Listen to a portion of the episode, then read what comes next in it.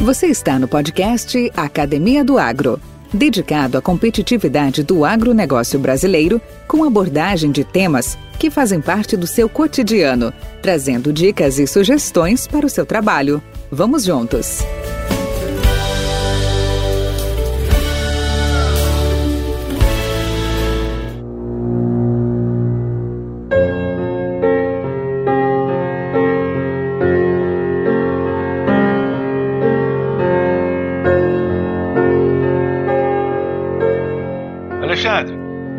Pouco sobre você. Vamos, vamos te apresentar aí para os nossos ouvintes. Qual é a história da sua vida? Bem, eu sou. Eu tenho 56 anos hoje, né? Resido aqui em Goiânia.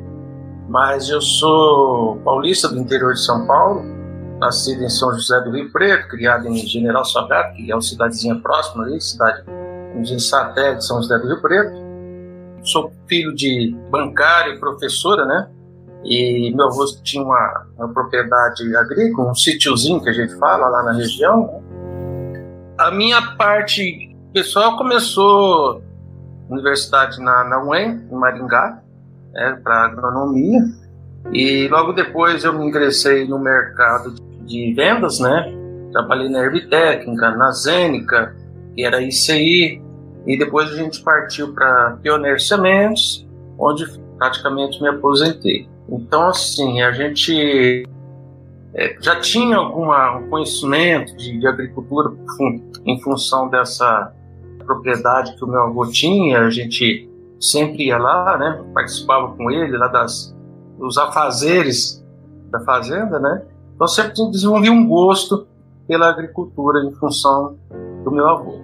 E a gente caiu na parte de comercialização, de vendas, por uma questão mesmo de, de, de de gosto e até de remuneração, que era uma, uma parte bem dinâmica, bem ativa. E é onde eu me encaixei melhor, onde eu consegui é, me desenvolver melhor nessa área aí.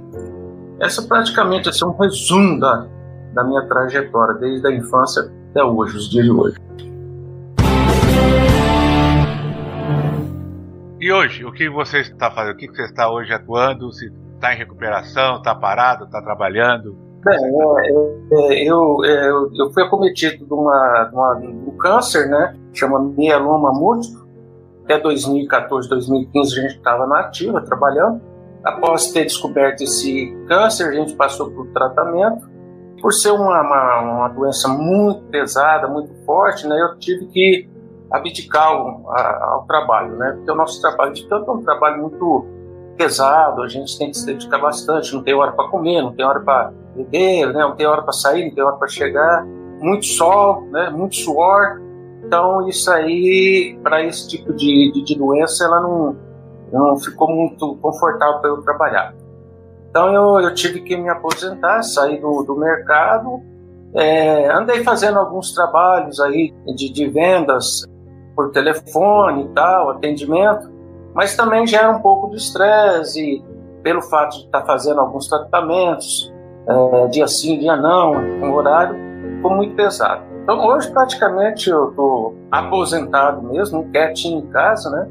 Atendo alguns, alguns, alguns colegas, às vezes que me ligam e tal, pedem informação, mas nada assim de desenvolvimento nessa parte aí, né? na parte de agricultura, essas coisas. Eu tenho meu filho que ele tem uma, uma construtora, outro é agrônomo, trabalha em uma empresa de, de, de insumos, né? E a gente fica administrando os próprios negócios aí, casinha ali, aluguel aqui, é o que a gente faz hoje aí, mas cuidando mesmo dos, das coisas que a gente tem, né? Para não, não ter assim que envolver muito, né? Para ter o tempo livre para poder fazer o tratamento e também não se estressar, porque o estresse mental ele consome muita energia com o estresse físico. E no meu caso a reposição é muito lenta. Então, por recomendação médica, ó, fica quietinho, fica tranquilo, faz essas partes suas particulares, dedica a música, a cantar, assim, entendeu? Tocar um violão, dedica aí a, aos seus filhos, aí é a melhor forma de você prolongar um pouco mais a, a sua saúde e a sua vida. Me fala uma coisa, apesar do lobo ter perdido o pelo, mas ele nunca perde o vício. Não. Você e você, com toda essa larga experiência profissional e agora de vida, né, tendo as suas, a, os, a, os seus desafios a serem superados e estão sendo superados, o que seria hoje um vendedor de insumos agrícolas na sua, na sua concepção? Quais as características pessoais e profissionais e competências recomendadas para ser hoje um representante? Tem uma, uma, uma, uns fundamentos básicos que esses né, não são diferentes de antes e de hoje. Eu creio que todo vendedor ele precisa ter. Um bom vendedor ele precisa ter empatia, né, além acima de tudo, precisa ter uma preparação muito boa e se honrar os compromissos que ele assume junto com o cliente. Tem outras coisas de foco, planejamento, perseverança, né, resiliência, que faz parte do perfil de um, de um bom vendedor. Acho que os vendedores hoje, eu, eu assumi uma região 20 anos atrás pela Pioneer, praticamente os clientes ligavam para os vendedores. Era tão poucos agrônomos, tão poucos vendedores, que os clientes ligavam para os vendedores. Então a gente tinha que fazer uma agenda com base na solicitação dos clientes. Hoje eu vejo assim que uma região que nós tínhamos lá quatro, cinco representantes, hoje tem 300. Eu fiz uma, uma conta meio por cima dessa área que eu trabalhei com, com os colegas que estão na área, com a Serdan. Hoje tem uma turma de 300 agrônomos para aquela mesma região, para aqueles mesmos clientes. Está citando, tipo, a, a região que você está falando é mais ou menos a Estrada de Ferro. A Estrada de Ferro ali, Silvânia, Vianópolis, Arizona. Só você... nessa região, 300 vendedores? 300 agrônomos, vendedores de revenda ou autônomos ou vendedores diretos que estão atuando naquela região lá. Então veja bem, hoje não é qualquer vendedor que consegue acessar os clientes. Não é questão simples, né? Você chega na fazenda lá, se chegar 10 vendedores lá, o cara não trabalha, né? Não consegue atender todo mundo e consegue desenvolver o trabalho. Então hoje as porteiras são fechadas, você só faz acesso com agendamento né, por telefone, com o cliente, para atender isso se ele tiver algum interesse. É coisa que não acontecia no passado. E é uma questão razoável, simples. Então hoje eu acho que o vendedor ele tem que estar muito mais bem preparado, porque você não pode fazer uma visita para o produtor. Né? Isso aí não existe. Para vir aqui te visitar, né? saber como é que você está. Isso aí não existe. Você chegar numa, numa fazenda e falar para o cara, vir aqui te visitar, saber como é que você está, o cara não te fala, mas na cabeça dele tá, porra, eu tô aqui trabalhando, o cara vem aqui para me incomodar. Então, é, isso a gente já, já ouviu muitas vezes, né? Então você tem que ir com uma proposta já é, feita, né? Uma, uma ideia já sintetizada para levar para esse produtor ou uma proposta interessante ou atender ele num chamado que provavelmente ele fez para você. Vem cá, eu quero resolver um assunto, você vai lá e resolve com o uso da tecnologia hoje fica muito mais fácil para você fazer o acesso ao produtor, mas eu vejo assim, hoje é, o produtor também está se estruturando com essa tecnologia. Então, antigamente você era o, o vendedor e agrônomo do produtor. Ele chamava você para fazer uma compra, fazer um negócio com você e chamava também para poder tirar algumas dúvidas, fazer algumas recomendações técnicas, né? Hoje não, hoje ele, em função dessa massificação de vendedores, eh, o que, que ele está fazendo? Ele está se defendendo. Né? Ele está montando uma estrutura na fazenda. Quem tem uma fazenda, um agronegócio, quem tem um empreendimento agrícola hoje, ele está se estruturando, ou já está estruturado, né? com a equipe técnica, com a equipe de negociação. Para quê? Para que ele escolha os melhores produtos, tenha a melhor recomendação, com base na equipe dele e a informação que vem de fora. É aquela velha frase, né? A agricultura não é só da porteira para dentro, é da, da porteira para fora também. O cara tem que saber trabalhar, porque senão é, só produzir não é o suficiente. Tem que saber negociar, tem que saber comprar. Então hoje eu acho que está muito assim, muito fácil em função dessas tecnologias, mas também está muito difícil para fazer esse acesso com profissionais que não estão qualificados o suficiente para poder utilizar dessa ferramenta. Então hoje o profissional para atuar na área de representação, na área de vendas, ele tem que ser antes de mais nada muito bem treinado e qualificado para poder acessar o seu cliente. seja Sim. ele via digital, via fone, porque o via físico, como há tempos atrás se fazia, hoje cada vez está mais restrito e naturalmente a velocidade das coisas é, é muito maior. Nessa linha de, exposição que você fez, ô Alexandre, que na verdade os nossos clientes então valorizam hoje num vendedor de insumos? Olha, é, eu, eu vejo que assim a principal coisa que o cliente vê é a confiabilidade. A confiabilidade. Você, cliente, se sentir confiável, né, se sentir seguro com, com aquele vendedor, com a presença, seja ela física ou virtual, né, digital, com a proposta que ele faz, com as negociações que ele faz, né, com a qualidade dos produtos que ele atende, com o prazo das entregas foram combinados. Então, isso é fundamental, não muda de lá, de tempos atrás para agora. E a partir disso ele vai te acessar na medida que ele for precisando de você. Ah, mas tem cliente que, que dá muita atenção preço. Não, tudo bem. Tudo bem. Se ele dá, se ele quer preço, a gente vai tentar conseguir chegar no preço. Mas entre um preço X e igual seu, igual ao do concorrente, se ele tiver uma confiabilidade em você, se ele tiver um carisma por você, né? E volta naqueles fundamentos que eu falei, de empatia, de treinamento, de foco, ele vai dar preferência para você. E se não der para fazer o preço, uma questão comercial da empresa, paciência. Vamos tentar vender outra coisa, atender ele em outro, outro produto, outro segmento. Acho que isso não é perdido. Tem que saber onde que a gente está, quais os produtos que a gente está vendendo, né? Se esses produtos realmente estão de acordo com aquela região, se precisa ser feito um trabalho diferenciado, tudo isso você vai planejar, vai pesquisar, vai avaliar para poder ter um, uma eficiência, né, uma competitividade maior. Alexandre, você trabalhou muitos anos com semente, né? Sim. Praticamente semente. Como é que você, uh, você teria como diferenciar, porque nós falamos até agora de vendedor de insumos agrícolas, mas a forma de atuação de um vendedor de sementes, soja, milho, sorgo, sementes, o ser vivo, em relação a outros insumos, como agroquímicos, por exemplo, tem uma forma de conduta, postura do vendedor, do profissional, em relação a, ao tipo de produto? Eu acho que tem pouca diferença, viu, Valdir? Eu acho que tem pouca diferença. Eu trabalhei com químicos e trabalhei com sementes. E eu acho que tem pouca diferença. Pouca diferença. Aliás, químico, você veja bem, você tem um portfólio maior do que sementes. Quando você tem químico aí, você tem fungicida, inseticida, herbicida e outras coisas mais. Quando você tem semente, você só tem semente. Ou de milho, ou de soja, ou de sorgo. No meu caso, a gente começou só com semente de milho. Então tínhamos que vender só aquele produto. Você só tem aquilo para vender, você não tem outra coisa para vender.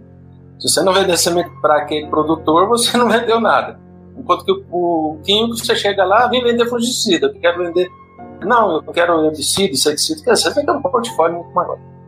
Isso pode até atrapalhar. A pessoa fica perdida e não sabe o que vender. Por isso que eu falo que a gente tem que ter um planejamento, tem que ter uma, uma avaliação junto com o cliente para chegar lá e fazer uma proposta. Vim aqui para a gente fazer isso aqui. Pode ser que aquilo ali não atenda na hora, né? já muda o jogo. Ah, mas eu, isso aí eu não quero, eu quero outra coisa. Ó, beleza, tem que estar preparado para isso aí. Mas se, na maioria dos casos, é, 99% dos, dos casos é você estar preparado para ir lá, já treinado, já com toda a informação daquilo que você quer fazer com o cliente na cabeça, para não deixar falha, não deixar abertura, né, escape e você não conseguir concluir o seu negócio. Volta aqui lembrar que é o seguinte: a gente, é, a gente não é vendedor de produto, a gente é vendedor de realização de sonho. O bom vendedor ele tem que ele tem que entender isso, ele tem que captar esse tipo de coisa. O que é realizador, de sonhos? Veja bem, muitas vezes você vai lá vender produto e fala assim, pô, mas esse produto seu é 10 vezes mais caro que o Como é que você vende um produto mais caro que o outro? Ele tem que oferecer alguma coisa diferenciada mas muito bem diferenciado. Então, o vendedor de sonhos, de realização de sonhos, é que você sabe que uma pessoa ali está querendo chegar numa produtividade muito alta, ele está querendo uma lavoura mais bonita do que o vizinho. Você sabe que nesse mercado há muita vaidade entre, entre vizinhos, entre colegas, entre é, parentes. E acho que o bom vendedor, quando ele consegue captar essas vaidades, quando ele consegue captar essa, esse sonho do, do vendedor, do, agricultor, por isso que a gente tem que ouvir mais do que falar, né? É que você consegue fazer uma boa uma venda. Mas aí você vai lá para vender uma semente de milho ou um, ou um defensivo, né? Você chega lá e vocês começam a escutar o cara e tal, tal, e aí, de repente, quando você escuta muito, ouve muito, principalmente se o cara gosta de andar com você ou consegue contar alguma coisa, é, cara, o cara tá com um problema aqui na área dele aqui, que ele acabou de mencionar. A área dele fica suja todo no finalzinho e tal, de uma área aqui. Ele começa de um lado e termina no outro, coisa que eu já fiz isso aí, né? Aí essa área nunca fica boa e fica de frente com um agrônomo aqui, um vizinho que é agrônomo lá de firma de planejamento, me enche o saco. Mas, cara, por que, que a gente não faz o contrário? Vamos mudar de lá para cá, porque eu acho que, na verdade, você está começando da sede para o fundo, vamos começar do fundo para a sede. Ou meia, meio. Ah, mas não tinha parado para pensar nisso. Não, ué. E a gente consegue resolver com esse ou esse aquele produto.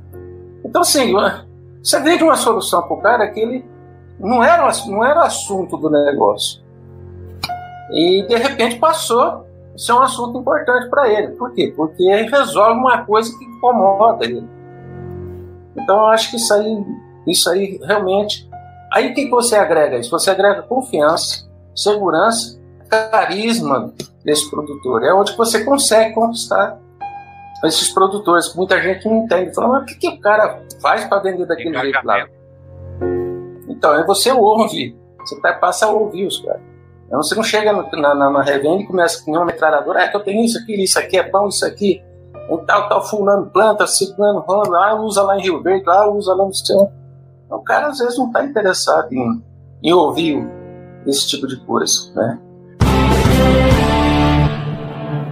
Um é o vender soluções, oferecer, ter à disposição paliativos ou remédios para sanar alguma dor que esse produtor tenha, alguma necessidade que esse produtor tenha. Vender soluções. Ao mesmo tempo, um pouquinho no início da explanação, que eu fiz aquela pergunta sobre diferenciação de vendedor de semente, vendedor de defensivos, você também citou bastante que a princípio não há uma diferença maior. Mas você reforçou também bastante a questão do profissional estar qualificado. Eu estou resgatando esses dois pontos porque no meu tempo, no seu tempo também de, de vendas, o meu inclusive atualmente, na hora de você vender um produto como a semente, você não necessariamente tinha só um único produto para vender, mas você tinha necessidade de conviver com aquele produtor, com aquele agricultor, até uma safra antes, para poder entender que produto que ele ia precisar, produto mais adequado para a cultura dele, fosse milho, fosse soja, fosse sorgo, etc. E você, você obter os resultados que ele estava tendo para você melhor posicionar o seu produto. Nesse primeiro contato que você fazia, você fazia normalmente era um lado a lado, era uma faixa. Você conquistava o direito de já estar dentro da propriedade dele. A partir desse momento, esse cliente você tinha que entender o sistema de plantio dele, onde você, você conquistava muito desses produtores às vezes com uma indicação, um aconselhamento numa qualidade de plantio, numa velocidade de plantio, numa densidade. E quando essa lavoura se implantava, você era consultado por ele qual que era a melhor adubação que ele poderia usar, a fertilização que ele poderia usar, a análise de solo que chegava para ti para você poder analisar. Logo em seguida era o pós-emergente que tinha ser usado, é o inseticida, era a lagarta, e depois vinham as doenças, logo de seguida o cara não tinha para onde vender, quem que você podia. Ou seja, a venda de subsemente é uma venda que você tinha um contato intrínseco, constante, direto, periódico com o seu cliente. A venda de defensivo poderia ser igual? Poderia, mas não é. Não era, porque você tinha produtos com resultados pontuais. Você vendia um pré-emergente um pós-emergente, tá lá. Funcionou, funcionou, não funcionou, o cara vai reclamar contigo E passou. Ah, não, mas ele vai vender o inseticida. Ah, ele vai vender o fungicida. Sim, se ele tiver o melhor fungicida, o melhor inseticida, e que normalmente não é bem isso. Todas, todas as empresas têm seus carros-chefe, né? Têm os seus produtos de maior ou menor acessibilidade. Eu estou fazendo esse, esse intervenção é nesse sentido. Eu sempre percebi no vendedor de semente um vendedor mais, vamos falar, completo, a necessidade de estar mais preparado com o conhecimento da cultura como um todo do que às vezes com um produto pontual. Como um vendedor de, de fertilizantes também.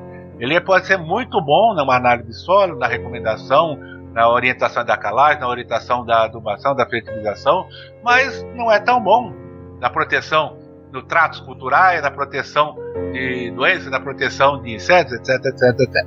Né? É um complemento ao que você estava falando. É, Valdir, eu, assim, eu vou complementar mais ainda para você, porque, como eu disse, a minha trajetória profissional, ela começou como vendedor de defensivos, né? Passei, uma das coisas muito importantes que aconteceu na minha vida foi um treinamento profissional que eu tive no início da minha profissão. Eu passei por um treinamento profissional muito, muito extensivo. Então isso aí me deu condições de desenvolver um ponto na área de defensivo como na área de sementes. Isso contribuiu bastante. O que você está falando é verdade. Nós temos que pontuar duas coisas a princípio. No caso das sementes, a gente sempre trabalhou com comissão muito boa. Isso ninguém trabalha de graça, né? ninguém, ninguém faz nada por pouca coisa. Isso ajuda demais você projetar toda a sua energia em cima daquilo que você está fazendo. Ah, na, na, na, na, questão do insumo, geralmente a pessoa é salariada e tem o custo dele é pago pela despesa, né? E rodagem, essas coisas pago pela empresa. Então, é, é isso que às vezes o vendedor de insumo ele não consegue enxergar. Se você tem o seu salário e você tem as suas despesas pagas pela empresa, você tem que gastar a mesma energia. Você vai gastar a mesma energia. Mas não adianta se eu trabalhar mais ou trabalhar menos, vai cair no final do mês, cai só aquilo lá. Mas beleza, se, se o vendedor pensar desse jeito, ele não sai da estaca zero. Ele não sai da estaca zero. E esse pensamento, quando você tem comissão em qualquer empresa, seja ela de insumo ou seja ela de semente, já é diferente. Olha, se eu trabalhar mais, eu ganho mais. Mas aí é que está o diferencial. Na questão dos insumos defensivos, é o que você falou. Eu, cheguei, eu chegava a fazer assim quase o dobro, triplo de lado a lado, de ensaios com produtos defensivo agrícola nas fazendas dos clientes. Fazia dois, três, quatro, cinco, seis, sete, oito é o que você falou, é, é, pontual? É pontual. Só que se você tem um ou dois resultados, que a maioria dos vendedores de defensivo faz, se ele perder os três resultados, ele não tem nenhum argumento. Se ele, se ele tiver 10, 15, com certeza ele salva metade, se for bem feito, bem conduzido. E aí ele tem argumento. E são 10, 15 clientes que ele visitou. E ele não pode deixar de visitar. O salário dele vai cair no final do mês, mas ele tem despesa paga. Então, quando eu era vendedor de defensivo, era vendedor, eu, eu, o meu custo de manutenção era muito alto. Então, vamos, você gasta, pô, mas roda bastante mesmo, ué. Tem que rodar todo dia. Todo dia você tem que sair de casa e tem que estar e tal. Tá? Eu, e é outra coisa, quando você fala é defensivo e quando você fala fertilizante, é muito movimento, é muita. É muito produto que você tem que estar tá vendendo assim. Geralmente você sente lá, o cara está ligando e comprando, mas você não pode deixar de fazer aquele planejamento que eu falei, entendeu? Selecionar aqueles agricultores que você quer trabalhar e focar em cima deles. Se a pessoa ligar para te atender, ah, eu quero comprar 2 mil litros de defensivo, tudo bem, vamos fazer o pedido dele, vamos entender. Você quer vender 500 litros para aquele cara que planta 10 mil hectares. Então o foco seu é aquele cara de 10 mil hectares, não é aquele cara de 2 mil. Então isso aí tem que ser visto. E a maioria dos insumos não. O cara ligou, faz o pedido, Vendeu a cota dele, está feito o negócio no final do mês. Vendeu o fertilizante, vendeu as 30 toneladas, 60, 200 toneladas, bateu a, a, a média. Então, isso é muito, sabe, muito relativo. E a maioria dos vendedores que enxerga por esse lado aí de manter a presença, seja ele vendedor de insumo, seja ele. Isso, eu estou falando com experiência própria e com alguns é, distribuidores que eu consegui formar. Eu tive. É, a gente nunca consegue fazer tudo sozinho. É outra coisa muito importante, não é? Eu não sou o herói. A gente tem os companheiros para esse heroísmo. Então, graças a Deus, eu tenho bons parceiros, tive bom parceiro. E eles todos foram treinados com essa filosofia. Olha, nós temos que manter presença em cima do cara. Mais cedo ou mais tarde, esse cara vai abrir uma, a porta para a gente, vai dar um, uma chance de confiança e nós vamos conseguir vender para ele, se não for 100%, pelo menos uma boa parcela das negociações. E no distribuidor tinha defensivo, tinha sementes, tinha insumos, tinha fertilizantes. Então eu posso dizer com toda segurança que quando o pessoal compra essa ideia, o vendedor de insumos, de sementes, do defensivo, ele consegue é, ter uma, um resultado, um retorno muito maior, viu, Valdir? Também, novamente, até contribuindo com os seus comentários, essa definição fica clara de maior, de maior ação junto ao produtor e ou maior comodismo junto à sua situação na definição de um vendedor de insumos, por exemplo, de uma revenda, com um vendedor, um representante autônomo. Porque o autônomo tem que, tem que capinar todo dia o seu sustento sem e, e se subsidiar em todos os sentidos. Enquanto, às vezes, um vendedor de uma revenda, ele já teria o suporte que pode levar eventualmente ao comodismo, atingiu suas metas, está feito o seu, o seu trabalho. Minhas contas estão pagas, recebi o meu, está tudo em ordem.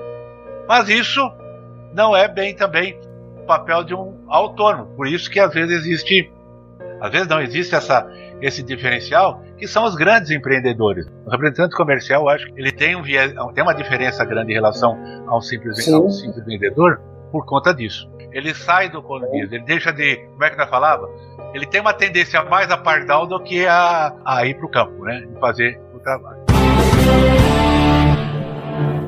Dentro da sua trajetória profissional, qual parte, ou que momento, que situação foram mais significativas para ti? Foram mais marcantes da sua trajetória? Ah, é, se você fala assim, pessoal. Essa é pergunta fácil, difícil eu deixei para depois, viu? Você fala de pessoal ou profissional? As duas coisas, né? Profissional. Você pode, pode ficar à vontade, pode fazer dois paralelos, não tem problema. É, a profissional é quando você sai lá do interior da cidade, que a gente tem muitos amigos também que passaram por essa fase, né? Vai lá, sai lá do interior matuto, né? Estou mato, passa a fazer uma faculdade, uma universidade, né? Aquilo ali muda completamente, né? A sua, a sua vida, a sua visão. Então, o primeiro impacto, né, sair lá do interior e partir para uma faculdade, uma universidade, né, que tem gente de tudo quanto é lugar. É, lá em Maringá tinha gente de outros países também estudando lá. Então, assim, é uma diversificação, uma, é, uma pluralidade muito grande. Isso aí mexe com você, obviamente. Mexe com todo mundo. E depois, logo que eu terminei a faculdade, né, fiz uma, boas amizades lá também. E aquilo que eu falei para você, eu ingressei na. Trabalhei como. abri uma firma de planejamento na minha cidade, comecei a trabalhar lá. Uma questão mais de idealismo, né? Na época estava muito em, em voga essa questão de firma de planejamento, mas sem nenhuma noção de, de, de negócio, essas coisas, não, não tinha muito noção de negócio, né? E não era uma coisa que estava dando certo. E aí Antes, um pouquinho, eu fiz um treinamento na Ebitec, eu trabalhei na Ebitec há alguns meses, numa região ali perto de. no, interior, no, no, no, no sul de, do, do Paraná, né? Aqui vai uma correção. A região que ele trabalhou não foi sul do Paraná, mas sim sul de São Paulo, na região de Taquarituba. E aí voltei, montei essa firma de planejamento e logo em seguida já me ingressei na, na ICI. É, a ICI era Stauffer do ICI, que aí logo em seguida virou Zero. E é que eu te falei, nessa, nesse ingresso dessa, dessa empresa aí, eu fiz um treinamento muito pesado. Porque passei praticamente um ano é, fazendo treinamento em todas as áreas, em todos os negócios, em questão de planejamento, de foco, cliente, produto. E é o que eu falo para você, esse treinamento muito, muito é, qualificado, é que me deu um norte. É que me deu um norte e ajudou bastante na minha questão profissional. E aí, em seguida, a, gente trabalhou um, alguns anos ali na região de Rio Verde, logo eu ingressei na Pioneer, e veio de encontro, que é o que você está falando. Você passa de ser de CLT, né, de empregado, a empreendedor, CNPJ. Isso faz muita diferença, com certeza. Muito. Faz muita diferença. E é o que tem muita empresa fazendo hoje. Não Exato. só multinacional, mas revenda também, passando CNPJ. O cara fala, ah, agora você vai ver o que é o, o, como é que é ser empresário. Isso aí ajuda muito o cara a abrir a visão dele e falar, ó, oh, peraí, eu vou ter que mudar minha, meu conceito hoje. Então isso não há crescimento, viu, né, Alexandre? Não há crescimento sem dor, né? Faz é. parte, né, do crescimento. Nos primeiros momentos aí de pioneiro foi difícil, porque não foi fácil não, né? Trabalhava eu, esposa, os dois garravam firme aí, eu saía de manhãzinha, menino ficando com, com, com empregado e, e eu e ela, cada um para um lado da estrada, né? Ela era vendedora de plástico. Plástico, né? Plástico. saía de manhã e voltava só à noite, né? Então, assim, né? começo não é fácil não, para qualquer um. E mas a gente colheu frutos disso aí, graças a Deus, né? Tivemos aí um, uma boa trajetória, tivemos uma boa, um bom desempenho, né? Reconhecido, valorizado pela empresa. Né? Eu queria deixar para ti uma mensagem, gostaria de ouvir de você uma mensagem final aí. Tipo assim, se você hoje pudesse, é uma pergunta e que você pode fazer sua mensagem final, tá? Se você pudesse se encontrar com qualquer pessoa no mundo hoje, quem seria e por quê? Ó, oh, Roger, é... Assim, tem muitas pessoas que eu gostaria de me encontrar para sentar e conversar e perguntar se eu tivesse a oportunidade. Como é essa que nós estamos tendo? É, como, essa que a gente está tendo, assim, né? É, é, valoriza demais. Né? Essas coisas são, são muito importantes para o aprendizagem, o crescimento nosso. A pessoa não pode chegar e falar assim, não, eu já sei tudo, né? Todo dia você está aprendendo, todo santo dia você está aprendendo. Isso é, isso é muito legal. E assim, uma das pessoas assim que tem várias pessoas, uma pessoa assim, eu não sei nem se você vai achar engraçado. Eu gostaria de me encontrar com o Silvio Santos. Você tá com ele, conversar com ele. Muito bom. Você fala, mas Santos, rapaz, o homem tá com 90 anos, tá trabalhando, tá aposentado, tá parado por causa da pandemia, trabalha com 90 anos, tem empatia, é lúcido, faz negócio. O cara começou do zero, não tinha não tem. É, não tem. Trabalhava em é, circo. É, o cara é semi-analfabeto, cara. E virou uma potência dessa que virou, na conversa, no diálogo, na, no convencimento, né? Então é uma pessoa que você tem que aprender. Tem várias outras que eu falei para você. Mas assim, de relance, assim, você fala, o que você gostaria de sentar e conversar? Eu gostaria de sentar uma pessoa dessa, né? É, e você fala assim, mais, mais novo. Eu tenho um cunhado meu, eu inspiro muito nele. É um cara de 56 anos, que nem eu também, mas é um cara que lá desde o início também, com dificuldade tudo, começou, ele planejou a vida dele, falou, eu vou fazer isso, vou ser isso, e vou crescer, vou fazer isso. E ele chegou lá. É um cara de uma é, diretor de uma empresa grande, da Randon, e assim, é um cara antenado, a conversa dele é positiva, é proativa todo santo dia. Não tem, eu falo, rapaz, eu não dou conta de acompanhar ele. Se você está achando que a gente é bom, tem, tem gente melhor que a gente ainda, mas muito melhor. Então, assim, é um cara que me inspira bastante. Esse eu consigo contactar com ele direto, né? Isso aí é, não, é, não, é, não preciso estar tá, é, esperando uma oportunidade. Esse a gente fala com ele direto. Então, é, é assim, tem, tem pessoas no mundo aí muito boas, jovens que estão conseguindo fazer a diferença, sabe, Valdir? Então eu fico muito. É, não que a gente tem que buscar informação com os mais velhos, porque tem esses novos também que já estão bem. O que eu vejo a diferença do, do um experiente, vamos falar velho, né? Um experiente de um novato É que o experiente ele tem muito mais calma, né? Ele tem muito mais paciência do que o novo. O novo hoje ele tem muitas vezes muito mais informação do que um, um experiente, mas ele é muito ansioso. Afobado. É, quer resultado para hoje. A gente conversa com os amigos, os colegas, fala, mas esses meninos nossos, eles querem resultado para amanhã. Eles não querem esperar, ter paciência. É, realmente isso é, é do, do, acho que é geral. Mas tem conhecimento, tem capacidade técnica, tem tudo. É só a gente conseguir conversar com ele e falar, olha, um pouquinho mais de paciência, um pouquinho mais de pé no chão.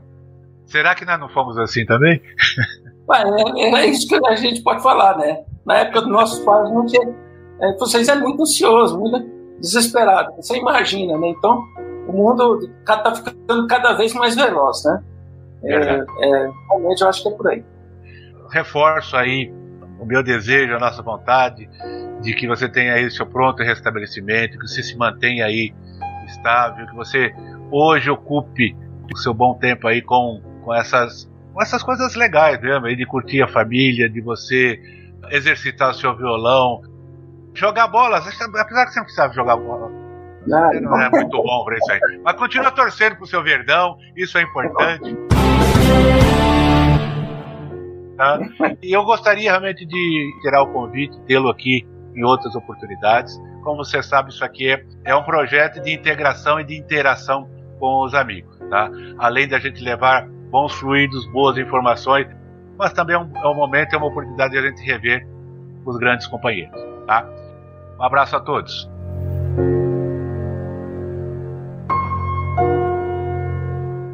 Esse podcast faz parte da rede Agrocast, a primeira e maior rede de podcasts do agro do Brasil. Acesse www.redeagrocast.com.br. Com temas expressivos e dinâmicos, esse intercâmbio semanal visa oferecer um melhor desenvolvimento em suas habilidades profissionais e nas atividades e práticas do seu cotidiano. Somos da Academia do Agro, o podcast para todos aqueles apaixonados pelo agronegócio. Te aguardamos no próximo episódio. Até lá!